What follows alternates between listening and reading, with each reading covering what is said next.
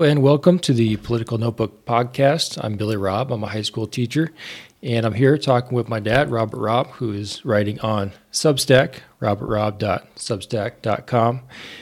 On today's episode, I want to talk about the political dynamics shaking up at the Capitol uh, in this legislative session right now, and then also zoom in and focus on the issue of housing uh, and how we can uh, solve the housing shortage here in Arizona.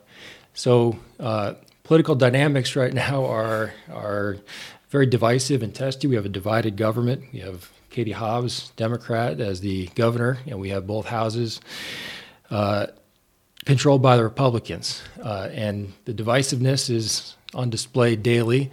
Um, the Republicans are fighting Hobbs on, on her nominees uh, for the for the her, her departments, uh, and uh, unusually, uh, the Republicans also just passed a uh, a budget early, saying it's a continuation budget, and Hobbs just vetoed that budget today, uh, and so there's there's some fighting also about that. So first question here. Um, could Hobbs have done anything differently as an incoming Democratic governor working with the Republican legislature? Could she have done anything differently to help the relationship and to to lead to more constructive bipartisan solutions as you were hoping for at the beginning of the session? Uh, nothing uh, that I think uh, would have had a substantial or meaningful effect. Uh, the only things that come to mind uh, would be uh, not putting a uh, repeal of universal vouchers in her budget. That was very provocative, and it may have appealed to her base, but it was it did set a wrong ter- tone in terms of saying the first thing she wants to do, or one of the first things she wants to do, is to repeal one of the singular uh, accomplishments uh, of the last legislature from the standpoint of Republicans. And the other thing was would have been uh, not to vow um, to call a special session on uh, abortion. Uh, she ended up because of an intervening court decision deciding not to do that. But again, that was um, picking a fight on something that's a core value for the Republicans. But even if she had not done those two things, my guess is we'd be exactly where we are. It seems that there is a united Republican caucus in both houses, uh, committed uh, to attempting to politically wound and incapacitate Hobbs to the maximum extent possible, and to pass as many base pleasing pieces of legislation as they can uh, knowing that they are all veto bait.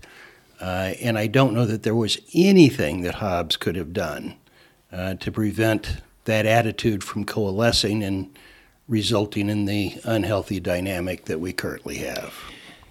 And you, but but but she did not have the special session. Maybe she got bailed out by the bailed out politically by the court decision to uphold the 15 week ban and not the not the other ban. But you think even even just maybe even talking about that and even slipping in that voucher thing, I mean, did that have any effect, or is this just total total opposition from the get go? There's nothing she done. Should she go aggressively on her own? I mean, if there's going to be scorched earth on the on the Republican side, how do you, as a Democratic governor, how do you then handle that? Um, again, I think I think those things were provocative. They were picking fights about core Republican uh, values. But even if she hadn't done them, I still believe we'd be where we are. So I don't think I don't think that we can blame what's happening now uh, to Hobbs. I think it is all a commitment on the part of uh, the Republican uh, caucuses.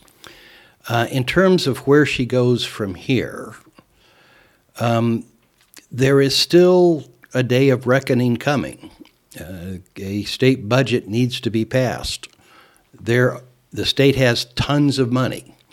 Uh, the prospects of a uh, recession um, appear to be uh, moving at least further into the future. Uh, one does not seem to be imminent. so there is no reason why it shouldn't be possible to craft, with the money available, a bipartisan budget uh, that funds the priorities of both the governor and the Democrats in the legislature and the Republicans who are in control of both houses. There will be, for such a bipartisan compromise budget, a element of the Republican caucus that will not ever go along with it. And what I'm not seeing and why I am highly pessimistic of what we're going of where we're going uh, is um, a Republican leadership that's willing to pass a budget with all Democratic votes and maybe half of the Republican caucuses. Um, so I think we're headed for a true um, standoff, political standoff. Um, and I think, I, I, frankly don't have any very good advice to offer uh, the governor as to how she might prepare for that, but I think she needs to be prepared for two things. One, the Republicans not being able to pass a budget that she's willing to accept, and two, uh, staffing her administration in light of a uh, of Republicans trying to pretend like they won the governor's race rather than she won the governor's race and dictate who can and cannot serve in her administration. So another question about the budget, and then I'll ask a, a specific question about the uh, about the nominating process before going to the specific issue of, of housing. So the Republicans just passed the, the what they're calling a continuation budget, and Hobbs vetoed it today. And the messaging from the Republicans is we, we did the responsible thing. We passed a budget that's that's operable, and it's her fault for refusing what should be a reasonable bu- budget, and and then we can negotiate about the extra stuff we disagree on later. Um, how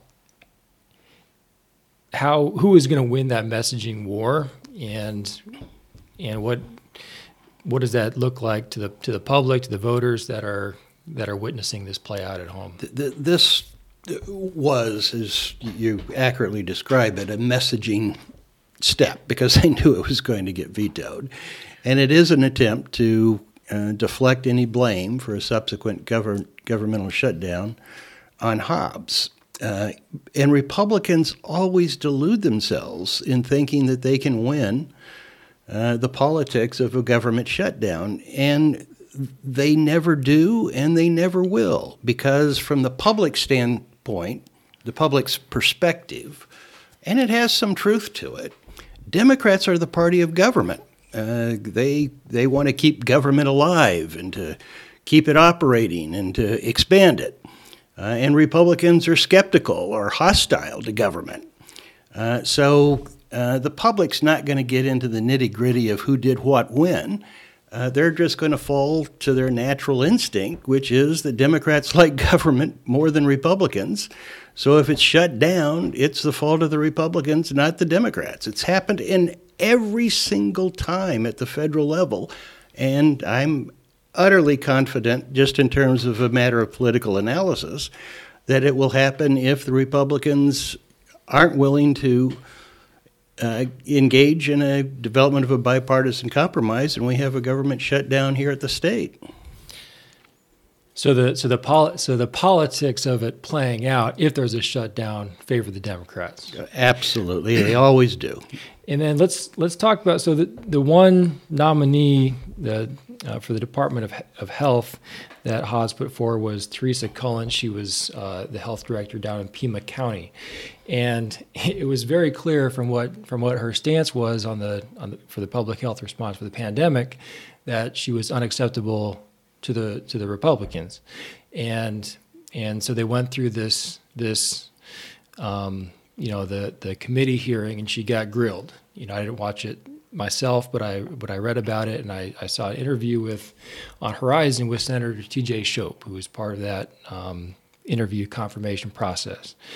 And, and, one of the things that he said in the interview um, with Ted Simons was that, well, he criticized Hobbs for not preparing her nominee for this process. Like, you should be prepared that this is going to be a brutal questioning process, and she she should have been better had better prepared for that.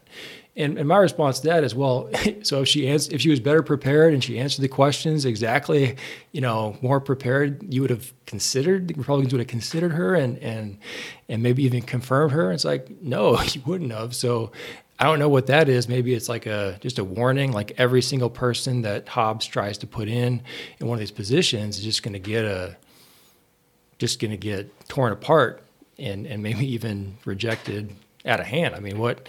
How would? You, how do you approach? Is Hobbs going to get any no, nominees for these positions confirmed? I, I assume that the Republicans will be at least somewhat strategic uh, and not universally reject her nominees, um, which would make it transparent to the public uh, that this isn't a serious exercise of appropriate confirmation authority. Uh, this is an attempt to incapacitate uh, Hobbs in her ability to uh, administer state government. Um, and I think you're exactly right. It wouldn't have mattered how polished uh, she was in her answers.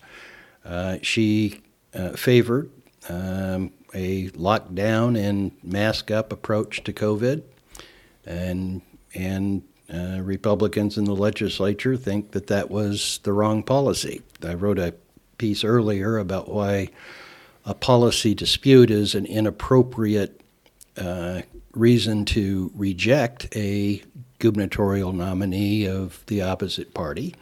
The question of what the policy should be in the executive branch was settled by the gubernatorial election, and Hobbs won.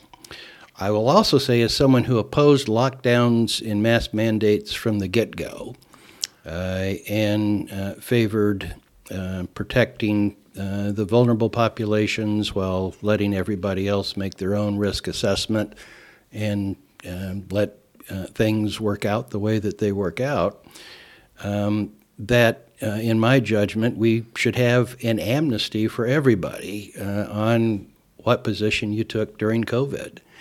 Uh, because we didn't know at the time what the right approach was. In reality, we don't know now what the right approach was. It was a novel virus uh, with uh, unusual pathological characteristics. Uh, and Dr. Cullen is extremely well qualified for the position of Director of Health Services, uh, both by her professional and academic background and by her administrative experience. Um, so, um, yeah, I, I, think it was an inappropriate exercise of confirmation authority to reject someone because Republicans disagree with her policies. Even though Hobbs agrees with them, she should have the right to have qualified nominees who share her point of view about policy. Um, and in general, I just think that uh, we need to have a, a uh, COVID amnesty uh, rather than continue to relitigate this over and over again. Yeah, I definitely endorse the idea of giving each other more grace on on that. I don't anticipate that it will happen in our the, the way our politics is right now, but and then I also, you know, I think the confirmation process as you as you describe, I would agree that it's that function. But it seems like we'll see. But it seems like the Republicans have the stance of, hey, this is a check on and and Senator Shope even said this in the interview. Is like we we see ourselves as a check on these positions because they're going to have power, and it's our duty to to check them. But you know, if you're never going to agree with a Democrat on any person, then that's tough. But but she can't appoint someone for a year up to a year uh, without a confirmation, right? Well, that may lead us to um, a litigation fight because because one approach would be for her to appoint people to some of these positions, but then not submit the nomination uh, for confirmation. Uh, the law says that they can serve until confirmed or rejected by uh, the state senate. Um, but the law also says that when the governor chooses someone for uh, a position, uh, that the nomination uh, should be delivered to the Senate promptly. Um, so while it is true that state law says that an unconfirmed appointee uh, can serve for up to a year, a rejected appointee can't.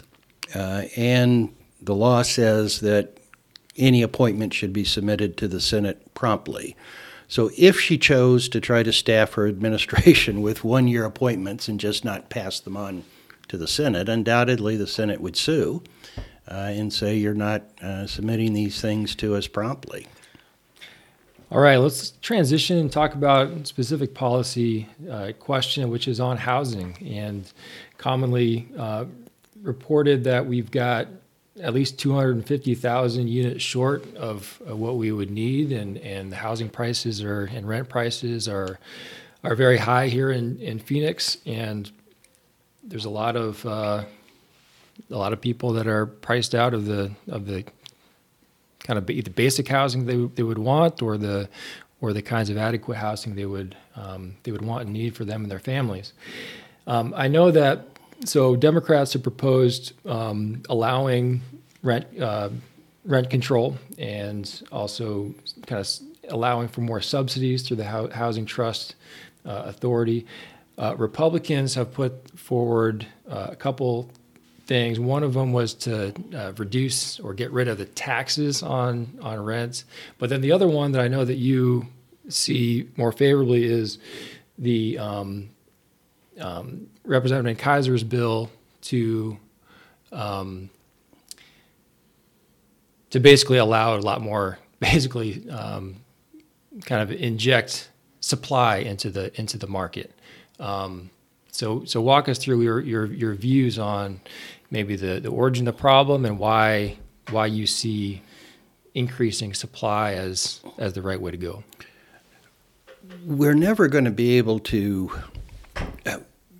achieve the amount of uh, single family uh, homes for lower middle class and middle class families uh, through the subsidization route or the other route that's uh, favored uh, by some and that municipalities argue for uh, is afford- affordable housing set asides in developments that are devoted primarily for other things we're simply never going to scale up um, to the extent that we need to with lower middle for lower middle class and middle class single family residents. You have to increase or get rid of some of the supply constraints. And I don't believe municipalities can ever be expected politically to do that. Uh, so I do believe the approach of creating a state uh, uh, by right entitlement to build um, these kind of homes and sharp restrictions on the kind of amenities that cities through their building codes uh, can layer on them uh, in order to create the opportunity for um, the supply side to work there's a demand for this kind of housing, uh, and uh, builders, if they can make a profit doing it, uh, would be happy to build it. Uh, we don't have it because we have priced out of the market through our land use policies um, the ability to build those homes at a profit, and nothing else uh, will meet the demand. And just to correct, that's uh, Senator Kaiser, not Representative Kaiser. That's SB uh, 1117, uh, passed last week out of the Senate committee um, that would boost boost supply by by basically preventing the municipalities from putting all these uh, all these restrictions. Some of the some of the counterpoints against that would be that you know municipalities um, or smaller communities would want to you know have more control over what their you know what the standards are for what their neighborhoods are are looking like and keeping it you know um, kind of looking the way the way it does with the with the kinds of, of buildings that are there and that there maybe is no guarantee that that those you know that those affordable housings would would be would be built well if it's not built then you don't have to worry about the degradation of of the character. One person in the industry described the problem this way um, Every municipality wants to be Scottsdale, no municipality wants to be Maryvale. Well, we need Maryvales. Um, we need single family residential homes that are affordable for lower middle class and middle class families. Uh, and uh, our, our, current restrictions um, do not provide a robust enough market for the development of those homes.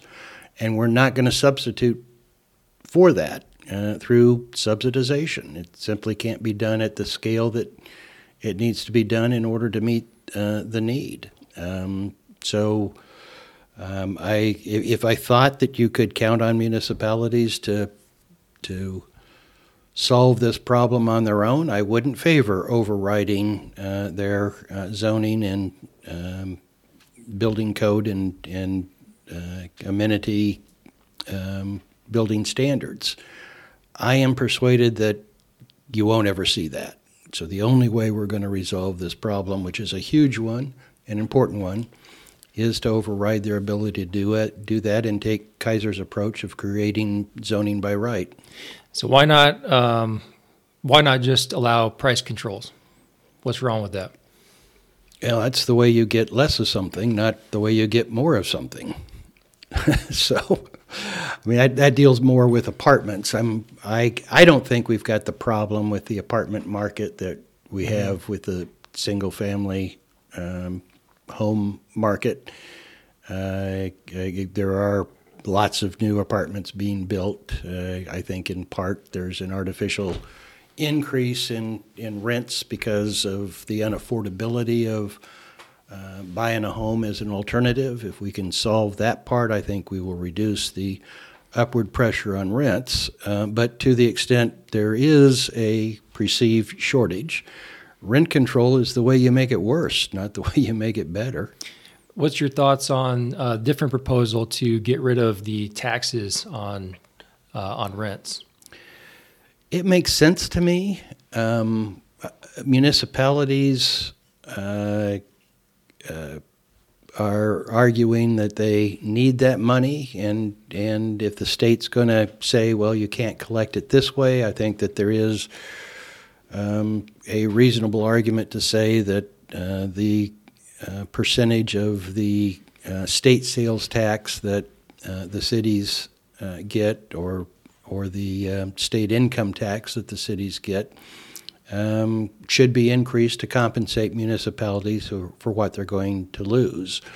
Uh, but since um, housing rents tend to fall disproportionately on those of lesser means, getting rid of a tax on it um, I think, as a matter of sound um, tax and social uh, equity concerns, makes sense. Going back to so last question on this housing uh, thing, do you think hot, you think politically um, any of the bills that the Republicans would pass on housing would get a signature from Democrat Katie Hobbs? The, the Democrats are not um, all in concrete against the idea of overriding, uh, to at least some degree, uh, the municipal ability to uh, establish standards that make um, middle, lower middle class and middle class homes uh, impossible or or difficult to, to build and and to succeed. And duplexes and fourplexes, all those are, uh, also yeah, yeah. So, zoned in. So, so there is some open mindedness uh, among Democrats uh, for doing that. Um, now, last year, the compromise, when it was a bipartisan proposal, uh, was a substantial increase in the Housing Trust Fund, uh, which is used to subsidize um, homes and uh, rents and prevent evictions. That was dropped from Kaiser's bill this year. A large $150 million appropriation to the Housing Trust Fund is in Hobbs's budget. So if there was goodwill, which is missing, um, I think this is something on which a bipartisan compromise or proposal, wouldn't necessarily be a compromise, might be able to be constructed. Um, I do think Kaiser is serious about trying to do this. Uh, in last year, he was open minded to doing things that would attract Democratic votes. Um, whether he's in a political environment this year uh, that provides room for that, I think, is um, an open question and, and considerable doubt about it. All right. Well, uh, let's move on to our final question. Do you think uh, Kevin Durant has any shot to beat Trump in the Republican nomination for president?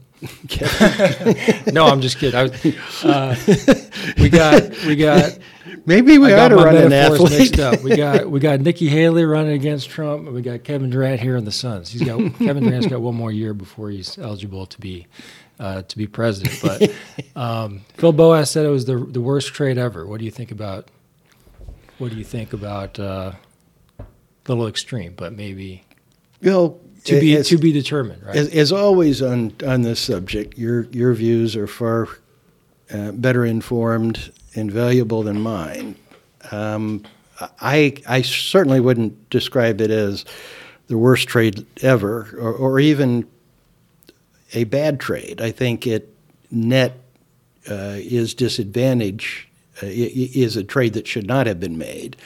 I think that we are um, taking an opportunity uh, to compete for uh, a championship for five to seven years uh, with uh, Mikal Bridges and Cam Johnson, and exchanging it for um, a chance to compete for a national championship for the next two to three years. Yeah, I like I like Durant a lot. Uh, I I even supported him going to the to the Warriors because I just think he's a pure he's a pure basketball player, and even though he was going to the to the team that beat him, and the he just likes to play good basketball. I think that's gonna be is gonna be fun to watch for for a basketball town, and I hope win the championship. But uh, Nikki Haley, though, last last thing, Nikki Haley, any any chance someone like that. You know, I know she's been pro Trump in the past. She's going to have to say good things about his administration. But is there a chance that her lane which is not a culture warrior, fire breather. Is there any chance that something like that can turn the turn the tide on this MAGA hold that's got on the party? I, I don't know that she's a big enough national political figure uh, to change the dynamics of the race um, on her own initiative. Um, if Trump falters, uh, then I do think the question of what does the Republican Party stand for becomes a more open question. And um, perhaps the argument of someone like uh, Nikki Haley um, or someone, let's, let's say a, a, pragmatic conservative, because I think she sort of cashiered her standing yeah. with, with yeah uh, on that subject by her participation in the Trump administration and what she said while she was a member of the administration. So I don't know that she's the best standard bearer for a pragmatic conservative, uh, non MAGA lane.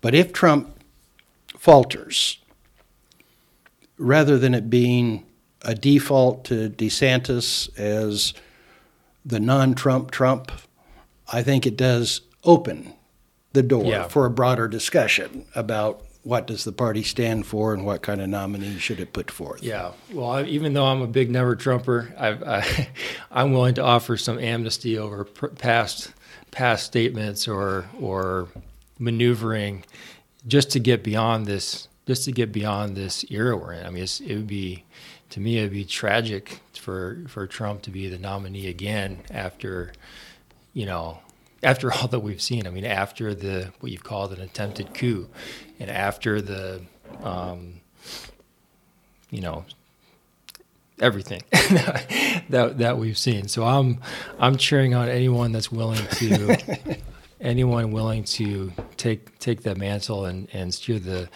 steer the Republican Party in a in a healthier direction. So uh, well, let's leave it there for today. Thanks everyone for listening to the Political Notebook podcast. You can find us on uh, Stitcher, iTunes, Spotify, Pocket Casts, any podcasting app. Thank you.